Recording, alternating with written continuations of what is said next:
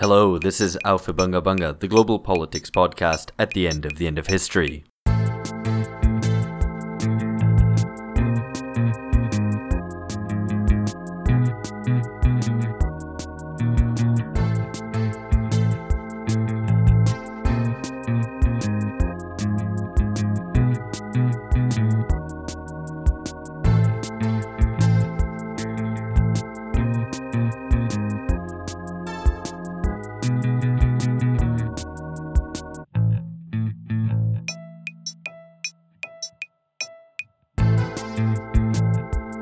Happy to be talking to Eric Blanc, who was a public high school teacher for eight years and more recently reported on the teacher strikes for in the United States for Jacobin and The Nation. We're going to hear from Eric in just a second. But it's really interesting reading Eric's book. I mean, it's notable that the US saw the highest number of workers on strike in 2018 than at any point since the 1980s, which sounds great, but it's also building from an extremely low base if we compare it to past decades. So uh, I had just looked up the figures before calling up Eric uh, just now, and 2018 saw nearly 500,000 workers on strike over the year. The last time this was beaten was in 1986 when 530,000 went on strike. But then if you go a little bit further back and compare this to the three decades after the Second World War, there were regularly 1 to 2 million people on strike. So it's very good to see this recent spike, but it is from a very low base. And we're going to explore a little bit more of the kind of recent past and uh, what exactly happened in 2018. The 2018 spike, as you probably imagine, was driven in large part by three major public sector strikes teachers and support staff striking in West Virginia, Oklahoma, and Arizona, as well as workers at Marriott hotels. So maybe that's an interesting contrast we might even discuss uh, in terms of public versus private sector workers. Eric's Eric Blanc's book Red State Revolt, uh, which is recently out, uh, catalogs these strike actions, but I think it also does a lot more than just cataloging because it makes lots of important points along the way, such as about the political aspects of strike action and the need to win over public opinion, about the role of relative rather than absolute deprivation in, in stimulating militancy, and also encountering a narrative found amongst the liberal press, especially that Trump land is just full of proto fascists and is no place for socialists. Um, and so we're going to try to also uh, combat the narrative, and as we often try to do anyway on this podcast. So welcome, Eric. Really happy to have you. How are you doing? I'm great. Thanks for having me on. Great. Uh, so to get started, we're actually going to go to the past. Red state, right? Red state has a bit of a double meaning. Obviously, it's red in, in American political terms, uh, meaning the GOP or conservative states, but also perhaps red in, in a more traditional sense, that, that of being socialist. So maybe we could start off by talking a little bit about the radical past of, of West Virginia and, and Oklahoma in particular. Uh, those two states having a radical past, which often seems uh, forgotten in, in the kind of post Cold War period. Yeah, I think it's good to start with that past because the impression you might get from just watching the mainstream news is that places like West Virginia or Oklahoma are intrinsically conservative and that presumably this goes back you know for all time mm. and in reality you know west virginia and oklahoma at least 100 years ago were bastions of labor militancy the the strongest socialist party um, in the United States was Oklahoma. This is the place where they got regularly 30, 40% of the votes in towns, elected just a, dozens of councilors, had a mass farmers socialist movement. Uh, and West Virginia, as some of your listeners might be aware, had really some of the most bloody and uh, massive armed uprisings of workers against not just employers but the state, the mine war battles uh, in the early part of the 20th century were semi-insurrections of uh, mine workers against the employers and uh, eventually the U.S. federal government. So in, both of these states, there was a very long and deep history of labor militancy, of socialism, and to greater or lesser extents, those traditions were cut off. In Oklahoma, the the breach is deepest. You know, today very few people, mm. even in Oklahoma, are aware of that past um, it's not part of the living tradition at all. Even some of the socialists I met weren't aware of it until they got involved and started doing study groups on the history of Oklahoma. And, and there's more, and there's more of a connection in West Virginia than in Oklahoma. You think that there's a little yeah, bit more memory. Yeah, but in West Virginia, in West Virginia, um, there's more of a continuity. Not so much with the socialist um, aspects of the history, even though the people that led these insurrections and armed strikes were, for the most part, socialists and anarchists. That that aspect got a little bit lost, but the militancy and the labor radicalism did live on, um, particularly in the southern counties of West Virginia, where uh, mines are more part of the political economy.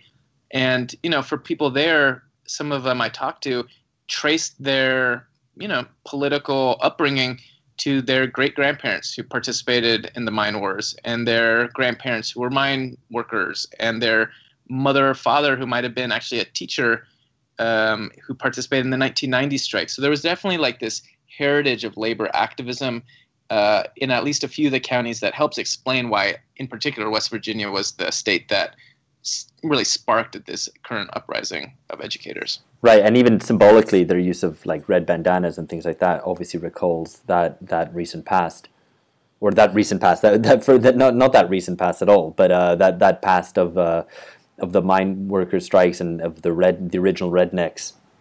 Yeah, and I think you know it's interesting. The there was somewhat of a, a simple and simplistic explanation then that was oh presumably people in West Virginia are just really into strikes and are militant, but the the the situation was a little more complicated because they had to in some ways reimagine and, and bring back this history because for decades uh, west virginia like the rest of the united states has had a real marked decline in the labor movement. There haven't been a ton of strikes and people have been very demoralized and powerless.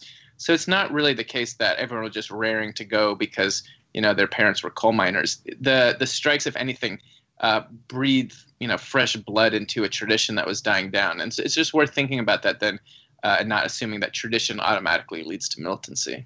So uh, hi eric this is phil. So on that then um, can you give us a rundown of what happened and when? And maybe what the uh, immediate context and background was for the for the strikes? Sure. The the short version is that the current strike wave began in early 2018, February, March, in West Virginia. There was a massive strike that was illegal, that captured the imagination of people across the country, in part because it ended up going wildcat, which is to say that the you know the leadership of the union tried to call off the strike halfway through. The ranks ignored it and went on to win. And that process really kind of inspired educator, educators across the country to do similar actions. So then it spread to um, Oklahoma had a statewide walkout, then Arizona. There was multi-day walkouts that year in West um, in North Carolina, in Kentucky, in Colorado, and then just this last year, 2019, we've already seen massive strikes of educators in Los Angeles, in Oakland, in Denver, and a few other places. So those are the you know big strikes that have marked this upsurge and for the most part, the strikes have won, which is one of the reasons why they keep on spreading. Uh, you know, our side has been losing for a very long time, and these strikes seem to indicate and continue to indicate that by withholding our labor, including in the public sector, we're able to win. So, you know, that we've seen massive pay increases, wins in more funding for students, beating back some of the worst attacks on unions and privatization efforts uh, across the board. And that uh, was the real you know meat of the upsurge, and the strikes themselves took place in a context of decades of neoliberalism, like is the case in most of the world, but in particular since the Great Recession in 2007 2008. Public education has just taken a beating, both by Republicans and Democrats. So there's been massive budget cuts. Uh, privatization, in particular, has gotten pushed very dramatically. So the, so could you just could you maybe tell us? Could you yeah. maybe um, so maybe explain a little more about what privatization means um, in terms of public education in the U.S. And also, if you could maybe just draw a kind of um, a picture for us, a demographic profile of what the um, of what a teacher in the U.S. Um, or in the strike hit states uh, would be like in terms of their wage, in terms of their standard of living, and what it what confronted them that they that necessitated them to um, engage in this labor militancy. If you could just draw a picture for us, basically, for our listeners. Yeah. So first on the privatization piece, the the playbook in most of the country, like in a lot of other countries, is that you starve public services, and then when it comes to education, the uh, presumed solution, according to basically the Democrats and the Republicans, is to bring in the private sector, which is to say what we call charter schools. So these are publicly funded but privately run schools, some of which are for profit. Um, and in the process, labor unions, for the most part, are uh, decimated because it's very hard to organize these charter schools, and, and unions aren't given jurisdiction over them. And you see a real dramatic increase in inequality between funding and between uh, you know working class and non-working class neighborhoods based on who can get into these schools. So the charters has been really uh, at the center of the education policy for mm, years now, together with a, a, really draconian push towards testing and accountability, quote unquote, of teachers that has made just teaching about uh, primarily pushing students to learn how to take tests and holding teachers supposedly accountable on how these students do on standardized testing rather than, for instance, building their critical thinking skills. So part of the context then for these strikes is, you know, teachers have been uh, proletarianized by the imposition of a real authoritarian work culture um, across the board in the United States. The type of autonomy that teachers used to have as professionals has really been um, decimated, and together with uh, the living standards that you know may have led teachers in the past to have considered themselves part of the middle class, today that's far less frequent, and that's the reason why people are turning to unions and to strikes, because just frankly, it seems like it's the only mechanism available for them to do their jobs. And you know, one of the common refrains then of teachers when you would ask them, you know, why are you on strike? Part of it was the wages, certainly, but a lot of it was that teachers, by the nature of the profession, generally get into it not because they think they're going to strike it rich, but you know they have some sort of calling for them. They want to teach kids. They want to uh, make a difference, and just the context of cuts in particular and this uh, push towards testing has made it that they feel like they just can't do a decent job at their profession, and so that. Yeah. Ironically, the push towards wanting to be treated as professionals um, led them to working class forms of organization and action uh, yeah. because it seemed like the only ability to make those changes. How much did that figure in the? Um, so this idea that they were incapable, that it was the pressure, they weren't able to do their jobs, and that was part of the motivation for the strike action. Um, how much did that figure in the public discussions of the strike, in the slogans, or in the justifications, or in the debates around it? Well, is a huge part, and you know, and it overlaps with pay uh, in a really um, immediate sense because one of the aspects of them uh, not being able to do their job was just simply that they couldn't afford to live in some of these states anymore, um, and so there was definitely a reality that teachers were quitting uh, either to leave the state or just to leave the profession. There's a massive teacher shortage across the board in the United States, both because of the pay issues and the underfunding, and then also because uh, of this uh, testing regime that you know most students and teachers find just incredibly objectionable. So yeah, I think part of the reason the strikes were so successful, to be honest, was that it was clear uh, to the public as a whole that these were strikes not primarily around pay, or at least not exclusively around pay, but were really strikes on behalf of students as well and the parents uh, of these students. Whether it was a question of raising more funds for the students or just really providing a decent public education in its you know various forms that that requires. Um, the strikes successfully beat back the main attack against unions. Uh, you know, as far as the public narrative goes, which is that unions are just greedy, another um, you know special interest group fighting for themselves. And it was very hard to make that case in a place like L.A. or Oklahoma, in which teachers went on strike and literally were not raising demands for pay. They'd already won paid uh, increases on the eve of their strike. They were fighting for more funding for their students, for lower class sizes. So it made it very hard for the politicians to demonize them in that context. Do you think they um, do you think they enjoyed greater sympathy by virtue of being um, more middle class, more professionals.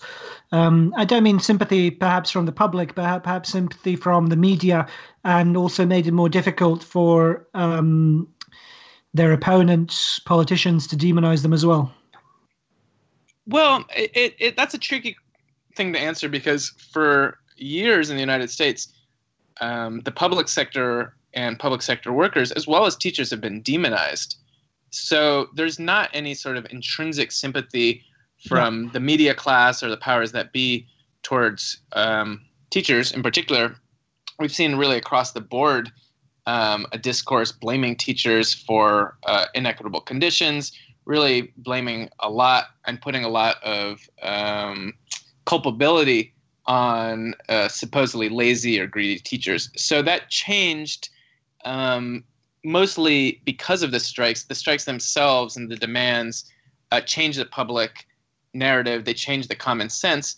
And I do think um, part of that is because teachers are well respected in their communities. So this is less an issue of you know the sympathies of the media class, although maybe that plays a part. But for the most part, teachers, despite these uh, you know being scapegoated, they they just know a huge amount of people in the neighborhoods and cities where they live, and that kind of organic connection to the rest of the working class.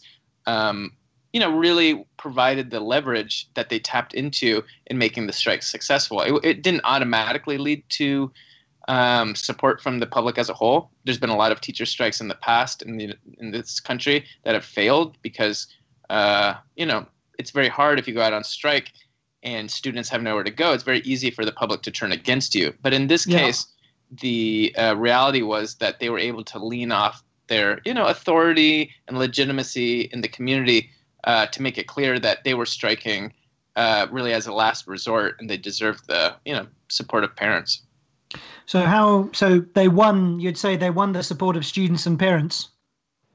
Oh yeah, overwhelmingly. This is uh, you know at this point really not even a subject of debate. The polls, you know, for better for worse, uh, you know, as far as how much we want to place stock in those, had the support nationally for the teacher strikes at about 78%, which is just, you know, astronomically high. And in a place like Oklahoma or Arizona, which are, you know, supposedly deep red states in which union density is something like 4%, the teacher strikes had 73, 74% of the public, according to the polls, backing them. And it's one of the reasons why, you know, most of the politicians ended up capitulating because the longer the strikes went, uh, the more support the teachers were getting. So, so how do you how do you explain yeah. that then? Beyond, so you made you made a good point about the um, uh, place of teachers in the community and the variety of people that they know by virtue of their job. But how would you? I mean, is that sufficient to explain that remarkable degree of popular support then, in as much as it's measured by the polls? Well, uh, it's not uh, on its own the the only factor. Part of it has to be just the context, which is to say that people really understand, just based off of their experience, that schools have been getting just pummeled for uh, the past years. You know, particularly since the recession, it's not hard to be sympathetic to teachers when you know that your students are in classrooms that have books that are completely out of date, that have broken classroom uh, chairs, in which uh, class sizes are like 40 or up. Just the, the, the real crisis in public schools in the United States across the board has made it such that uh, there really is a lot of anger. And I think that that sentiment then was sufficient that when teachers raised these questions, uh, it was not a hard case to make to the public that they were in the right. You know, and, and another aspect, and I this is it's interesting worth thinking through. You know, why at this point are the strikes so popular, part of it is just the general mood in the United States right now, um, which is different than maybe it was in the past. It might be different than other countries. I'm not sure. Um, but there is a generalized anger at rich people and at austerity that we haven't seen the likes of in a very long time. So when people were fighting back and saying the reason we don't have good schools is because the billionaires and corporations aren't paying their fair share, that resonated. And you know people are angry and i think are very open to that message right now. So the context of you know the bernie sanders campaign the rebirth of socialism things that we can talk about a little bit more uh, are reflections of a very deep uh, anger right now at the status quo, and the teachers' strikes kind of gave voice to that in a way that um, I think explains part of the reason they were so popular.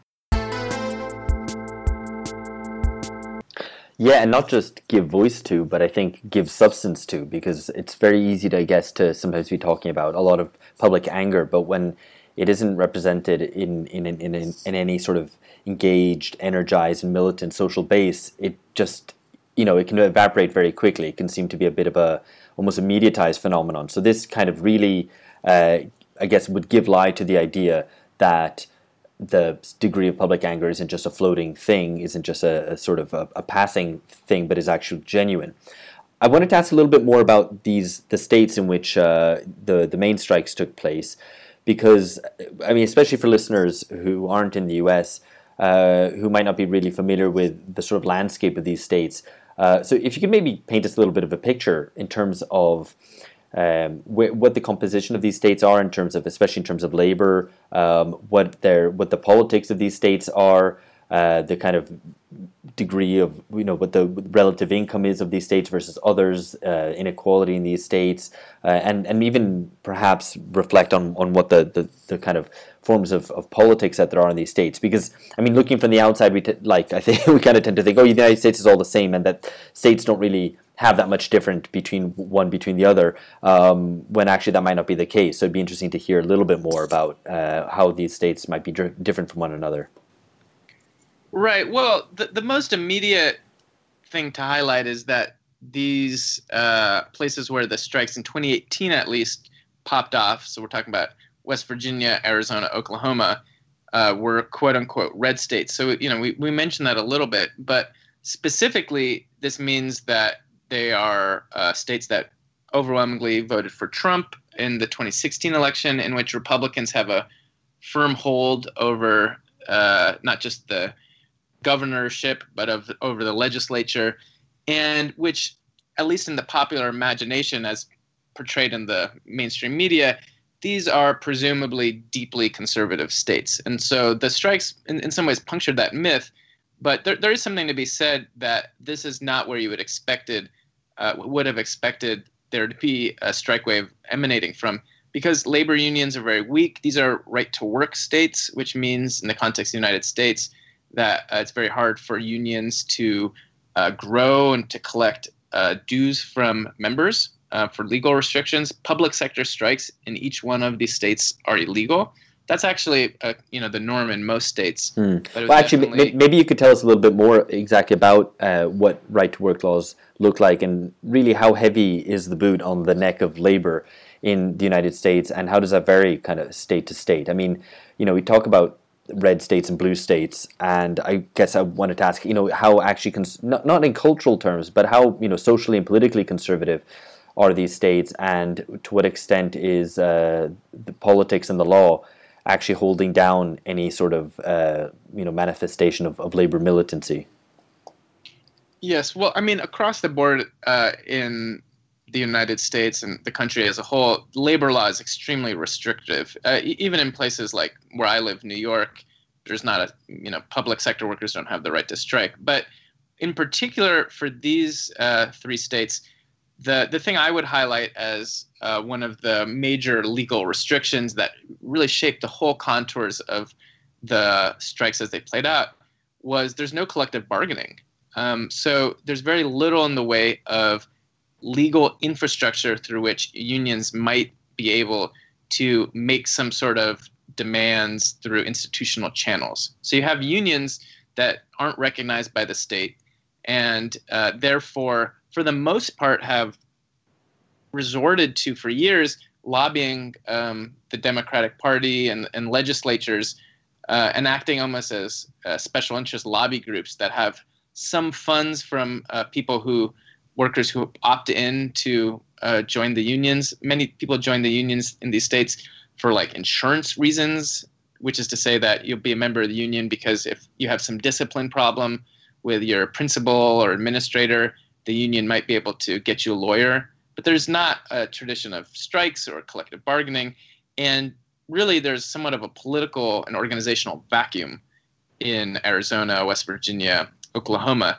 And that explains, in some ways, why the strikes that arose were so tumultuous, because there was very little in the way of like a strong labor bureaucracy or officialdom, and there was very little in the mechanisms through which anybody could even conceive of forcing the politicians to listen to them, uh, short of withholding their labor. You know, just because there was no other avenues available. And the unions in all in the unions, it's just worth saying, in all of these states were very weak. Um, you know, in a place like Arizona, the union density, as I mentioned, was about four or five percent. In education, which uh, in every state of the United States, teachers' unions are the strongest. In Arizona, 25% of educators were members of the union. Oklahoma, 40%, and that they were able to get to majoritarian strikes despite that uh, was pretty remarkable. So paradoxically, I mean, maybe this is pushing it a bit, but paradoxically, the success of the strike was due to the um, withered state then of the union infrastructure. Yeah, there's something to that. Um, at least there's something to the argument that the reason the strikes were able to spread uh, and emerge and become statewide, um, despite the legal restrictions, was the relative weakness of the unions, and that that's a double-edged sword because it's meant yeah. that in the you know in the wake of the strikes, they didn't have the uh, same continuity in organization and in yeah. power that could lead them to sustain. So there was somewhat of an explosive volcanic nature, um, which has its pluses and negatives. But there, it's certainly the case that um, the union leadership didn't have the same ability to be able to prevent these uh, as they might in a place like California or New York, in which there is collective bargaining, in which they can sort of lean on their connections and the institutional arrangements to dampen uh, and prevent this type of sort of volcanic labor militancy from below.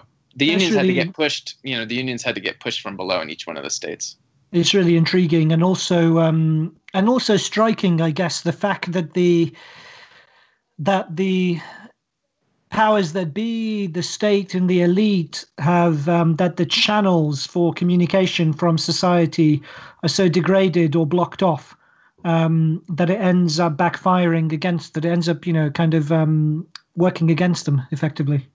Yeah, and, and I think in some ways these states uh, reflect tendencies that are really common in the United States as a whole, and, and explains the kind of bizarre and exciting moment we're in right now, in which just the traditional infrastructures of like civil society have become so hollowed out that um, it's both created space for um, things like you know these mass strikes or the um, reemergence of a socialist movement, um, but also made them difficult because there isn't this recent tradition of organization that people can lean on, and so uh, it's a very um, it's a very difficult situation to wrap one's head around because the Democratic Party, for instance, or the traditional unions don't have the same sort of on the ground reach that they used to.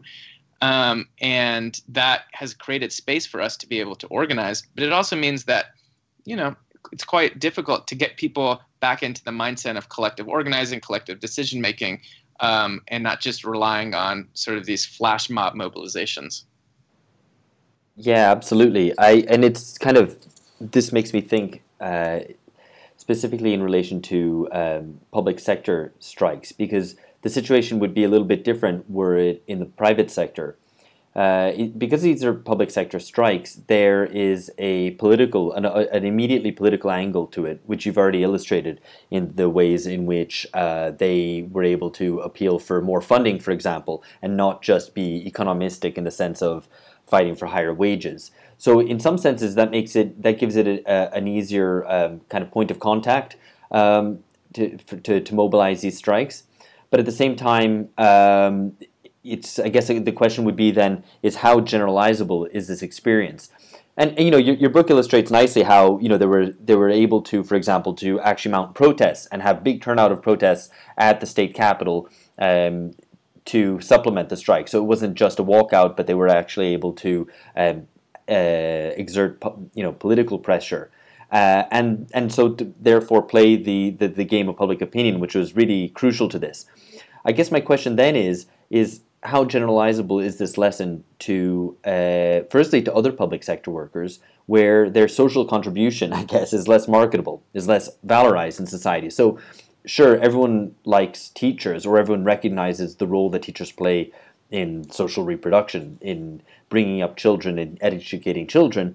But what if they were transport workers or office workers of some other type in, uh, you know, the state bureaucracy? That becomes a little bit more difficult to win that public opinion battle. Uh, and then you have the other uh, question, which is that you know the right often likes to play the private sector against the public sector. I mean, certainly in places where the public sector has able been able to achieve more leverage and able to achieve higher wages uh, when compared to the private sector, that you know the right likes to say that oh you know the public sector is all well off and the private sector workers are downtrodden and that public sector shouldn't go on strike. So I mean, how do you negotiate that, and how how can you imagine this strike wave being taken forward? uh, into other sectors which uh, don't which aren't able to rely on the fact of being able to say, listen, we're we're educating our children. This is our uh, social, you know, very obvious social contribution. Yeah, it's a really good question. It's a tough question because, you know, this isn't just a U.S. dynamic in which strikes are disproportionately in the public sector, and the you know the big sixty-four thousand dollar question I think for socialists across the board internationally is how do we ultimately rebuild a fighting labor movement in the private sector, which continues to you know be the main uh, source of employment for most workers. That being said, I don't think it's the case that only teachers have this ability to um, tap public opinion and leverage that against the state.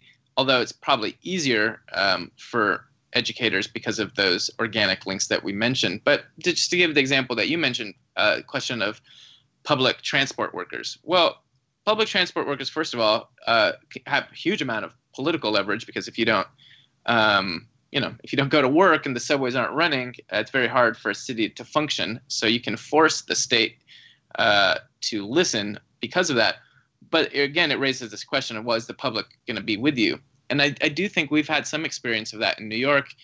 Um, and the obligation then, I think, in places where you might not uh, as immediately have this support but it's worth saying even even amongst educators they didn't automatically have this support as we mentioned before is you really probably do have to foreground demands on behalf of working people as a whole so to take the public transport workers well if, if transport workers just go out on strike uh, to uh, for better wages for instance it's it's very conceivable you could imagine the public turning out on them after a day or two but what if and this has happened in a lot of cases what if the transport workers go out not just for better wages but for lower fees, right? Lower, um, you know, lower prices for the public at, as a whole, or they call for expanding the, um, you know, the services uh, in a way that can kind of capture the public support.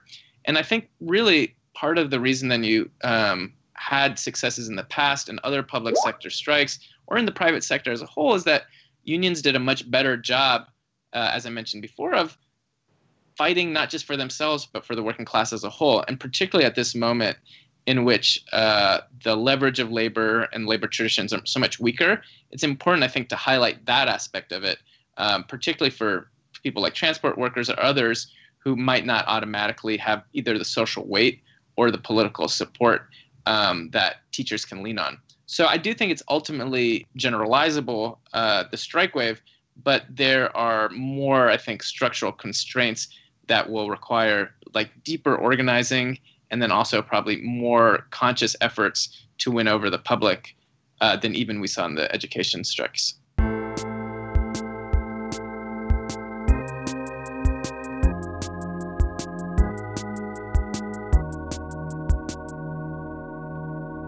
Well, yeah, and I think one thing that you illustrate in your book, which is really positive, is, and now you'll have to remind me in which state this was, because I believe it was just in one of them, that there was a walkout of all staff, all support staff in schools, and not just uh, teachers, which is why they, they referred to the, the strike as an educators' strike rather than just teachers. And that was quite positive that they were able to also get the, the buy in from, uh, well, from more traditionally proletarian uh, workers in terms of uh, you know school dinner ladies and uh, and bus drivers and things like that. Yeah, so that was in West Virginia, but also to a certain extent in Arizona. The uh, success of the strike, as you mentioned, was contingent on this being a uh, real industrial strike, which in you know in the U.S. context means basically all workers in a given enterprise, as opposed to a sectoral just teachers strike.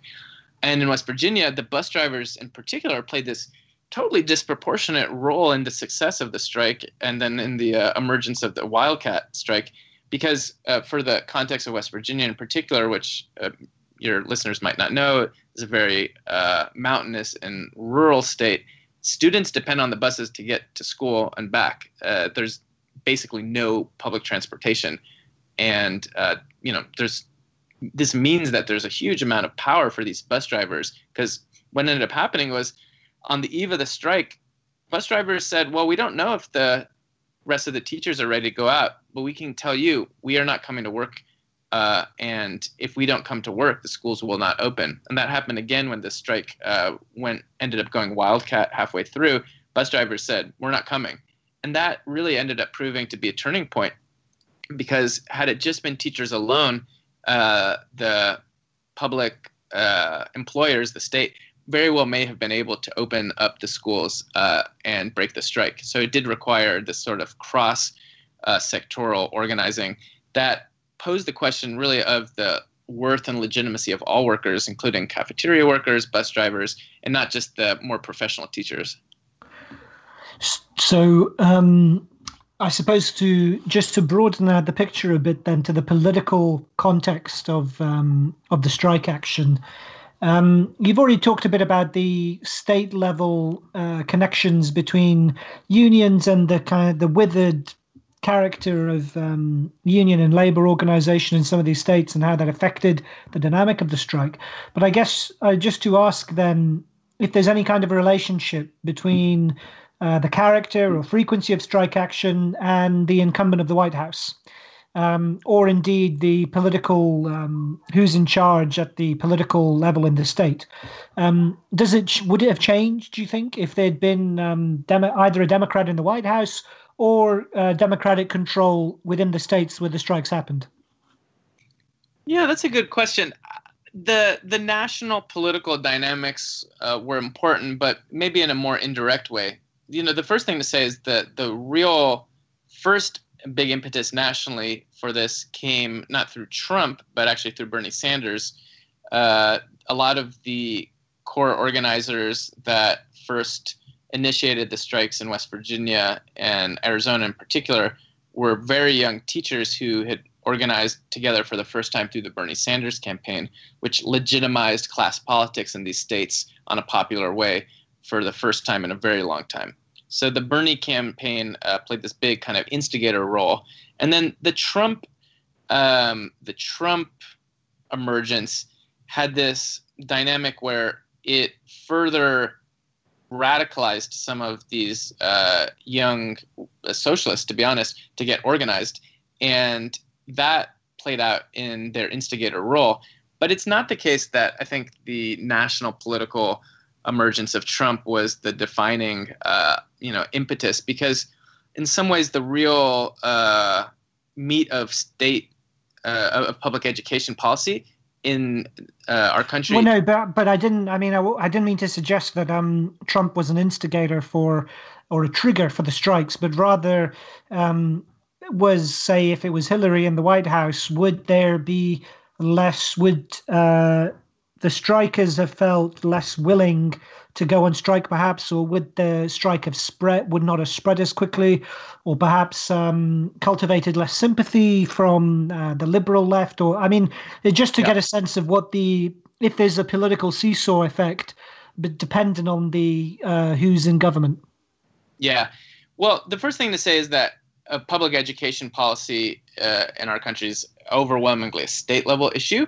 So I think some of the dynamic that you're reflecting there was true. That is less is less the fact that Trump was in the presidency, and more that Republicans were um, in charge of these states. And what that meant was, for instance, some of the media coverage ended up becoming a little bit more positive uh, because these were seen as strikes initially that were against Republicans. And so the narrative in the first part of the strike wave, in particular, when these were just you know, quote unquote red state strikes was somewhat sympathetic by, you know, the corporate liberal establishment because it was seen as, well, maybe this might help us uh, win in the November elections, the midterms, right? Because these are educators turning against Republicans. And similarly, uh, part of the reason that the traditional labor unions in these states uh, ended up getting on board, why the teachers' unions ended up under pressure, siding with these rank and file uh, groups that pushed towards a strike. Part of that was because they didn't have to confront the Democrats on a statewide level, right? That they could maintain their allegiance to the Democratic Party and still end up going along with these walkouts. And they definitely framed it in that context that, you know, we're these are the bad Republicans pushing the policies. That that narrative though of um, the, you know, this is a strike wave against Republicans, it was always very limited because in some ways the first strike that initiated this type of teacher militancy began in 2012 with the Chicago teachers strike, uh, in, which was a direct confrontation with the Democrats in Chicago. And since uh, just this year, we've seen the strike spread to California, in which the teachers' unions have had directly confront the Democrats. And in places, therefore, where the Democrats are in charge, um, at least amongst educators, if not the broader public, there has been a very deep disillusionment because, for the most part, Democrats have done identical policies of austerity and privatization. Yeah. I was going to say, I mean, the uh, charter schools thing is a bipartisan policy consensus across the nation, isn't it? Yeah, it's actually gone further um, in blue states and under Democratic uh, rule than it has under Republicans. You had far more charters pushed under the Obama administration than before or since. So yeah, as far as educators, it's definitely a bipartisan uh, offensive. And that I that I think is connected to the um, to the very neoliberal character of uh, charter schools um, and the fact that a uh, particular kind of, of uh, left neoliberalism, I think, model that they fit. But we'll talk a bit more about that later. Um, just to just before I hand it back to Alex, um, there was just one thing is just to would it be fair to say that most? I mean, so it's an interesting dynamic you just drew there. But would it be fair to say that most teachers could it would across the country as a whole would most of them vote Democrat? Would that be a fair assumption? Um, well, or would it be more I, I evenly split? Yeah, it's more evenly split. I can tell you at least for these red states, because I, I, did a lot of uh, interviews and, and looked into the data. Uh, the voting record of most of the strikers was about evenly split between uh, Republicans and Democrats, with about that's, 40, that's really interesting. 40 40, and then a, a sizable number of independents. So, yeah, it was definitely not the case that teachers or uh, educators generally were deep blue, uh, at least not in these red states. Uh, yeah, that's interesting. Um, I wanted to ask uh, a last question, I guess, about uh, about unionism before moving on to talking a little bit about the marketization of education, as Phil already sort of foreshadowed. Uh, you write in the book, uh, you make reference to something called social justice unionism, and you, you, reference it in in, in reference to a trend within unions, within American labor unions, of trying to go beyond the limited business unionism of the past towards building unity in the community. But this has tended towards working with nonprofits, often towards electoral initiatives, and has gone hand in hand with uh, a decline in actual militancy. Uh, they've abandoned strikes as an actual weapon. So you then suggest that this model could sort of be developed upon and combined with an increased militancy could develop a sort of social justice unionism that goes beyond what has existed uh, up until recently. So, what is this new model that you think could emerge? Yeah, so the experience we've had is that even traditional labor unions now uh, at least are willing to make rhetorical gestures to um, social justice issues. And in some ways, it's provided a cover for them to not do the type of deep organizing or confrontational politics uh, that you know historically the labor movement has done, and so it's been problematic. The synthesis, if you want to think it that way, of these recent strikes was that it showed, on the one hand, as we mentioned before, that it, it is important to raise demands uh, of a broader nature, whether it's uh, you know broader funding for students or social justice concerns like anti-racism, and that this did prove to be a you know important lever to win public support. But if that is done as a substitute and for uh, doing the workplace organizing around the immediate demands of educators themselves and in trying to instigate strikes in particular, it's not likely to lead towards the type of power that's necessary. And so what we saw in the strikes that I thought was fascinating really was that this type of community support was brought about not because unions or union leaderships made alliances with the existing community groups for the most part, although there was some of that, but happened more because of the organic links of rank and file teachers to the community meant that it was by organizing at the worksite that you know rank and filers were empowered to go out and talk to their parents and they were talk to their neighbors. And it was a ripple effect therefore through the ranks and outwards organically through the community that this sort of alliance was able to be built in the process of building towards a strike. And i think that's going to be the model and not this very up from high leadership between leader union and profit alliance which hasn't really built much power. Yeah that's fascinating. Um, I wanted to move on now to, to talk a little bit more about the role of education in all this. Um, obviously, I think, as has been very widely discussed before, but the, I think the absurdity of, of neoliberalism is best seen in education.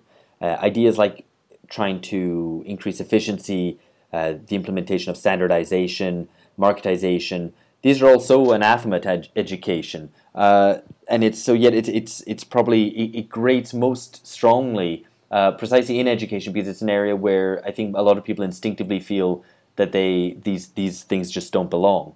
Um, so, to what extent did did educators, did teachers on strike actually defend education? What was that defense of education like? They obviously you, you mentioned them. Uh, making demands for smaller class sizes for better funding. Was there a discussion uh, about the quality of education at all?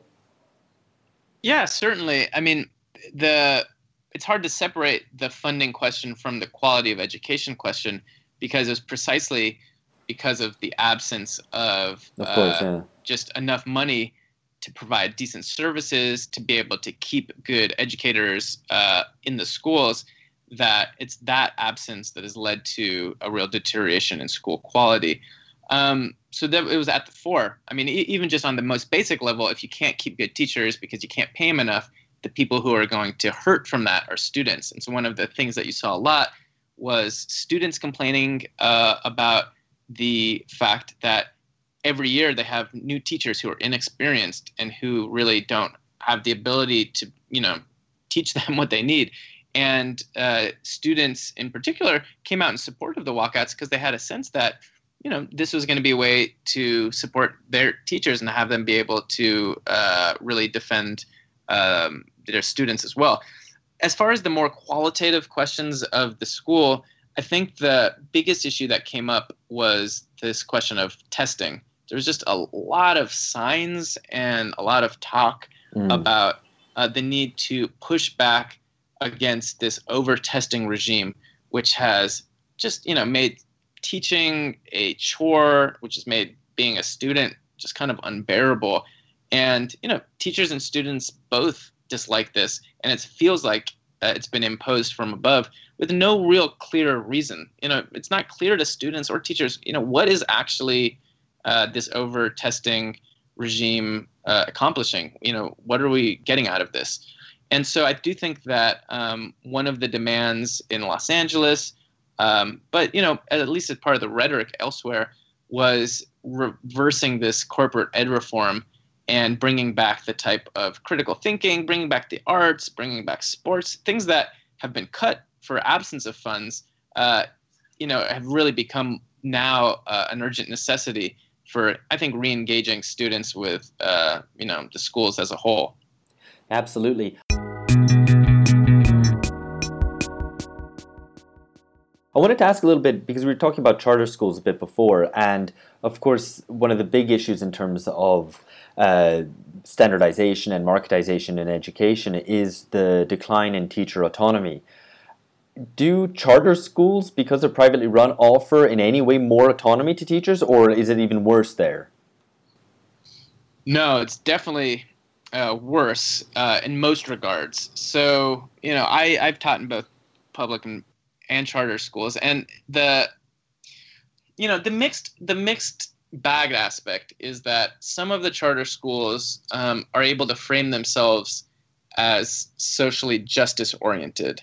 and this is this irony of part of the neoliberal offensive is that it's in the name of social justice that some of this privatization has happened. Right. And it, it's true, left, you know, left neoliberalism. Right, and and it is true that in particular in the United States, in which it has a very long and sordid history of uh, segregated institutions generally in public education has always been inferior for um, black and brown students. So so there is this, you know, real limitation in the existing public school system, and the charters, uh, in large part, were able to frame themselves as alternatives to uh, parents of color uh, as a way of sort of addressing some of these inequities.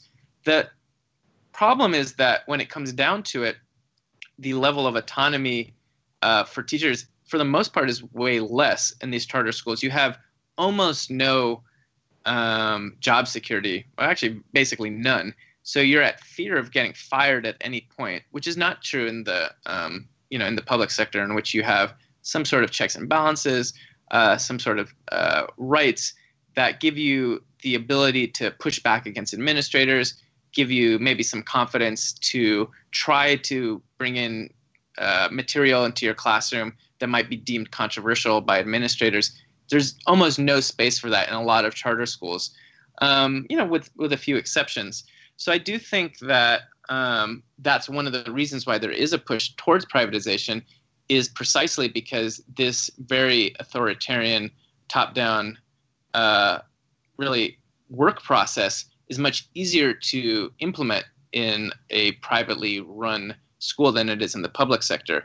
That being said, I, I do think one of the exciting uh, dynamics of the recent strikes is that teachers' unions, at their best, and particularly in Los Angeles, have tried to take this uh, social justice concern about pedagogy, talking about you know talking about the real history of um, you know students of color, anti-racist struggles, and saying we do need our public schools to be able to do this as well. But in fact, it's going to be through a reinvigorated public school system that will be able to teach relevant materials, and it's not going to be through privatization. No, that's very interesting. I wanted to ask, you know, as I made reference to in the introduction, obviously labor militancy is at a historically low ebb. Uh, 2018's recent spike notwithstanding, you know, and there's obviously some, as you've made reference to, a lot of public anger, and that this is being uh, given voice to in these recent strikes, and that's really great. But it, it, it does seem, of course, that you know workers are historically disorganized at this uh, moment in time, and there where they are organized are often uh, burdened with a, a, sclerotic union bureaucracy. So, you know, this is a real difficulty that socialists have to confront in, in trying to organize today.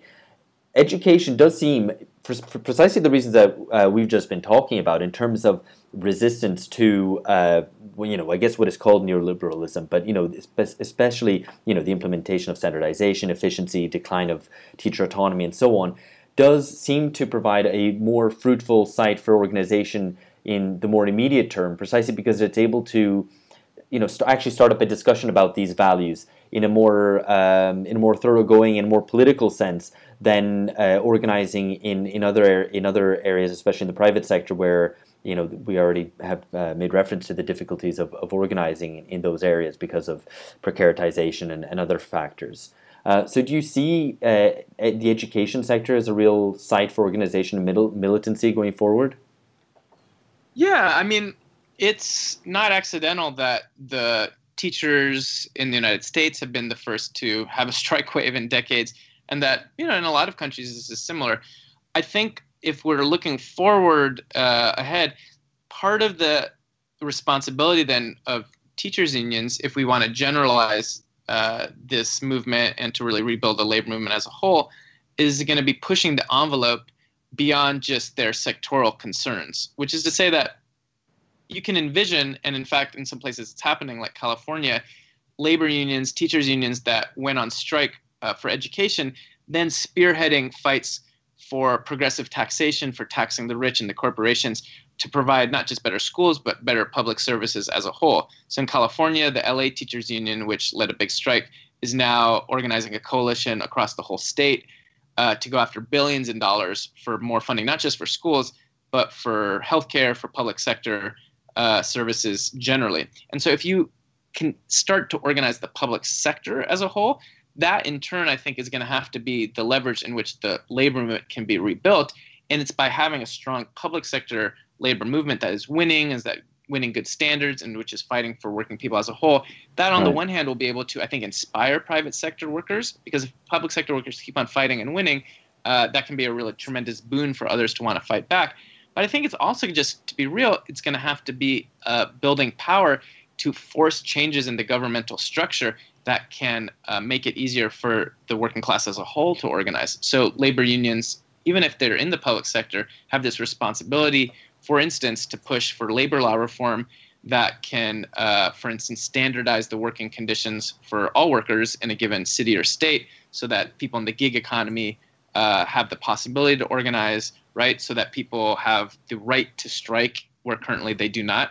And I think that in the same way that certain private sector industries were basically able to be the pivot of a lot of organizing in the 1920s or 30s, thinking about like auto or you know steel, um, there's no reason, I think, intrinsically to discount the possibility that teachers' unions in the public sector revitalized can be the pivot through which we could reinvigorate mm. the private sector. Particularly, and I think this is important in the United States, I'm very hopeful about if we're able to push in the direction of a Green New Deal, a lot of these new jobs uh, can very uh, easily become union jobs. And these are jobs that can't be shipped abroad. Um, and that gives us a possibility then for in the private sector or in a very massively expanded public sector, you know, by the millions to be a bastion for more labor organizing for you know a much larger sector of the population. Mm-hmm. Yeah, absolutely. But I so but just to come back on that, Eric, um, couldn't it be the other way around? I mean that the the it's consistent with the broader pattern of political radicalization, which is to say that the um, the energy behind the Bernie campaign and the wider um, the wider limited revival of left wing politics, both in the US and also wider afield, is fits the pattern of a squeezed middle class.